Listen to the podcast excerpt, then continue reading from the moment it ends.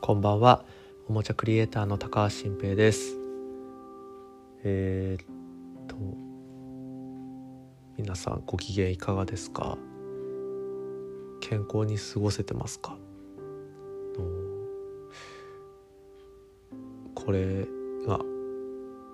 年末なのか年始なのかちょっと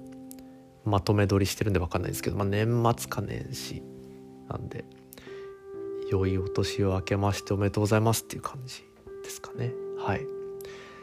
えー、っとこのポッドキャストもめでたく100回を超えまして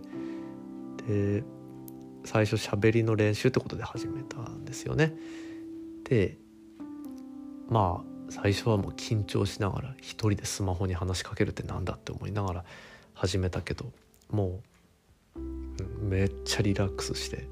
喋ってるしうまく喋ろうなんていう意識すらなくなった感じなんですがやっぱり自分趣味で落語をやってたし最近も子供に落語を聞かせたりし始めたからやっぱりそういった話し家に対する憧れはもう消えないままで自分にしかできない話したいなって思ってるんですよね。でそれは落語形式でもいいし何でもいいんですけどビジネス的な話はもう仕事で散々してるからなんか人を楽しませる話で自分にしか話せないテーマでいくらでも話せてそれが面白かったら落語家になれるのになって思いながら僕に話せることってビジネスのこと以外あったかなっていうことをまだ模索してでこの番組をやってる感じでしてでだからこの番組は何のテーマもない。もう自由な話をするんですけどテーマ決めちゃうとねまた何話そうみたいなことになって行き詰まったりとかうまく行かせようっていう気持ちになっちゃうから、まあ、やっぱり当面この場は思いついた話したいこととかなんか起こった面白い出来事とかを話せたらいいのかなと思って。ますね。はい、で今日はまた食べ物の話をしたいと思うんですけどまああの平野咲子さんの味な副音声にまだちょっとあのなんか影響を受けてるというかやっぱりこう食べ物の魅力を伝えるおしゃれな言葉遣いとワードチョイスいいなって思って、まあ、僕はそういう小粋なワードチョイスができる段階に突入できるのかっていうのはちょっと分かんないですけど、うん、そういうエッセイみたいなことを声で話すとかそうですねそういうことができるジャンルなのか自分の喋り方なのかそれに出会えたらいいなと思ってるんですけどまあ今日僕は僕なりの食べ物の話をしてみたいと思います。で今日話したいのは今までの人生で食べ物が好きになったり嫌いになったりしたあのきっかけの話をまとめていろいろしてみたいと思ってましてのこれいろいろあるんですよ。まず分かりやすいパターンで言うと僕小学生の時ミスター味っ子好きでアニメも見てたし漫画もまあマガジン買ってなかったですけど病院の待合室とかにマガジンあったらミスター味っ子読んでたんですがその昔おじいちゃんかおばあちゃんのお見舞いに行った病院の待合室に置いてあったマガジンを読んだ時にミスター実行が載っていてその時がオムレツ対決だったんですよ。でそのオムレツのあの、まあ、いろんなオムレツを作ったんですけどその中の一つにかぼちゃのジャムを中に入れたオムレツっていうのが出てきててで僕かぼちゃのジャム中に入れたオムレツってめっちゃ美味しそうじゃんって思って僕それ一発で未だにかぼちゃ好きなんですよ。かぼちゃってものめちゃめちゃ好きでかぼちゃのスイーツ好きだし、まあ、あのなんだカフェベローチェのかぼちゃのモンブラン大好きとかもうかぼちゃの天ぷらとかうちの妻がかぼちゃの春巻きよく作ってくれるんですけどそれ大好きで。かぼちゃの煮付けももちろん大好き。かぼちゃの煮付けってなんかパサパサしてあんまり好きじゃないっていう人も多いんですけどすっごい好きで。で前話したかもしれないですけど中学校の学園祭でなんか好きなケーキを1個選んでいいぞってことになってでそれはいちごのショートケーキとチーズブッセと焼きかぼちゃってもんでで僕は焼きかぼちゃ選んだらあのそれが全校生徒と先生合わせて焼きかぼちゃを選んだ人が あの5人しかいなかったっていう話があるぐらいかぼちゃにもう取りつかれたんですよね。そのミスター事故一発で。でそういうこと多いんですよ僕。でそれは分かりやすいと思うんです。グルメ漫画とかグルメドラマって影響を受けるから。それこそ孤独のグルメ見てすっごい食べたくなったメニューっていうのもたくさんあるんですがこの変わったパターンっていうのがありまして僕幼稚園から高校まで基本いじめられっ子みたいな感じでで高校はいじめっていうより不良ですよね。不良に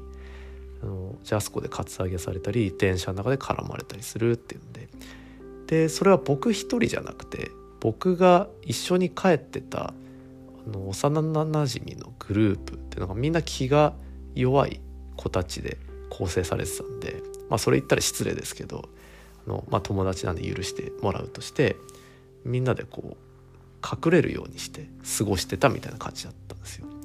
でそそのメンバーの一人があのお菓子のトッポが大好きでで高校生だからまあ買い食いもしていいみたいな感じだったんでトッポをめっちゃしょっちゅう買ってたんですよねなんだったら毎日トッポ食ってたんじゃないかってぐらい食べてたんですけどある日そいつがまた当然のようにトッポを買って電車に乗り込んで、まあ、乗りながらトッポを食べようとしてたらそのトッポをスケバンに奪われたんですよ。でそのスケバンとその取り巻きの女たちがやってきてなんかこう品を作るっていうんですかね。なんかそういう感じで、まあ、からかうような感じで「誰々君そのトッポちょうだい」って言ってきてスケバンですからやばいででそのやばいっての半分とあとまあ僕たち女子には慣れてないけどまあ言っても女子ですから相手が。女子にお菓子をおねだりされてやっぱり男として断りづらいみたいなやつとは相まってそう大好きな、まあ、もうよほど楽しみしてたであろうトッポをスケバンに持っていかれたっていう事件が起きたんですよ。でその当人はもうそれはおかしい話じゃないですか。自分が買ったトップを持っていかれるって。おかしいし。で僕たちももう何もできず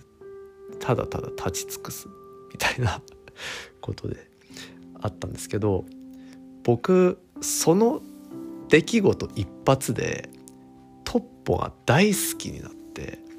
今でも一番好きなお菓子何って聞かれたらトッポって答えるんですよ。でなんかあの時持っていかれてトッポもったいないなっていうことに共感しすぎてというか感情移入しすぎちゃってああトッポ食べれたはずが食べれなくなったっていう思いから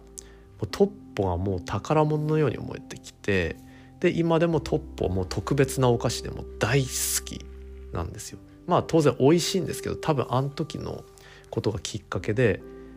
なんかこう憧れみたいな気持ちが入りすぎちゃって大好きになってるっていうことがね起きてるんだなって、うん、思いますよね。であと逆にその嫌いになったパターンで言うとやっぱり食べてお腹壊したは当然嫌いになりますよね。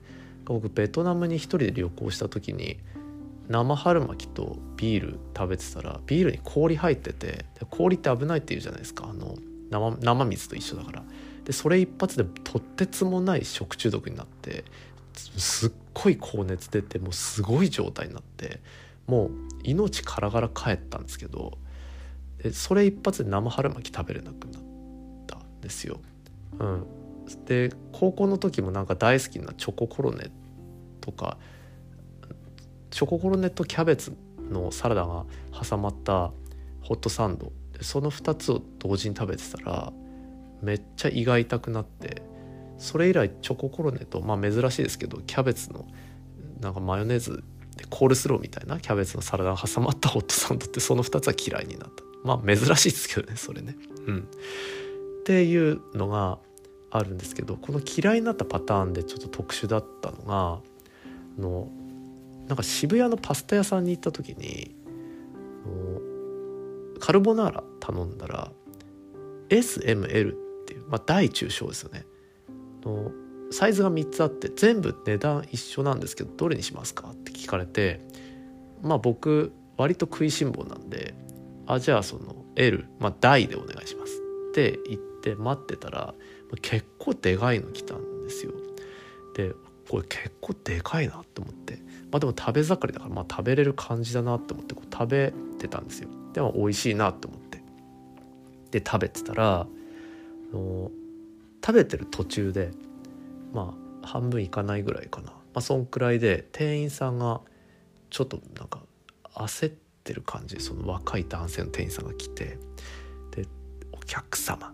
申し訳ございません」みたいな。もうめっちゃ恐縮してるんですよ。でちょっと先ほどあのお客様があの大のサイズをちょっと頼まれたと思うんですけどちょっとその運ばせていただいたやつがあの中だったです。申し訳ございませんみたいな感じ。でまあ僕そう食べてたそのあちょっと大きいなって思って食べてたのその中だったんですよ。ででそのちょっと間違ってしまったのでもしよかったらあの大の方も用意させていただいたんであのよかったらこれも食べてくださいって言ってその中の横に信じらんないサイズの大のカルボナーラを置いてあの去っていったんですよねその店員さんが。で僕の目の前にはそのでかい中のカルボナーラ食べかけとあの超でかい大のカルボナーラ新品が並んでで いやこれまああの食べいやそれ食べれないですよ食べれないって思うんですけど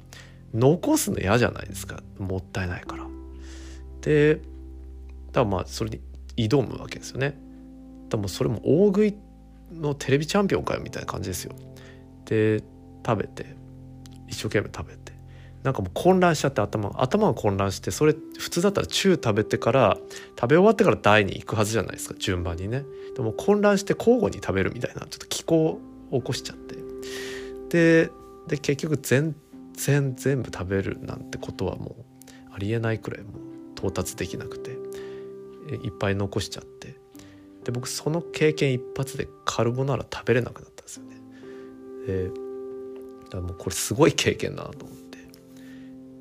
でそうですね。ちょっとかわいそう。僕かわいそうですよね。カルボナーラ食べれなくなったって。うん。まあでもこの話は面白いしいろんなとこでしてるからまあプラマイゼロまあ、プラマイゼロか軽くマイナスかなって思ってます。はい。じゃあ今日は以上です。じゃあ皆さんあの好きな食べ物の夢でも見てください。じゃあおやすみなさい。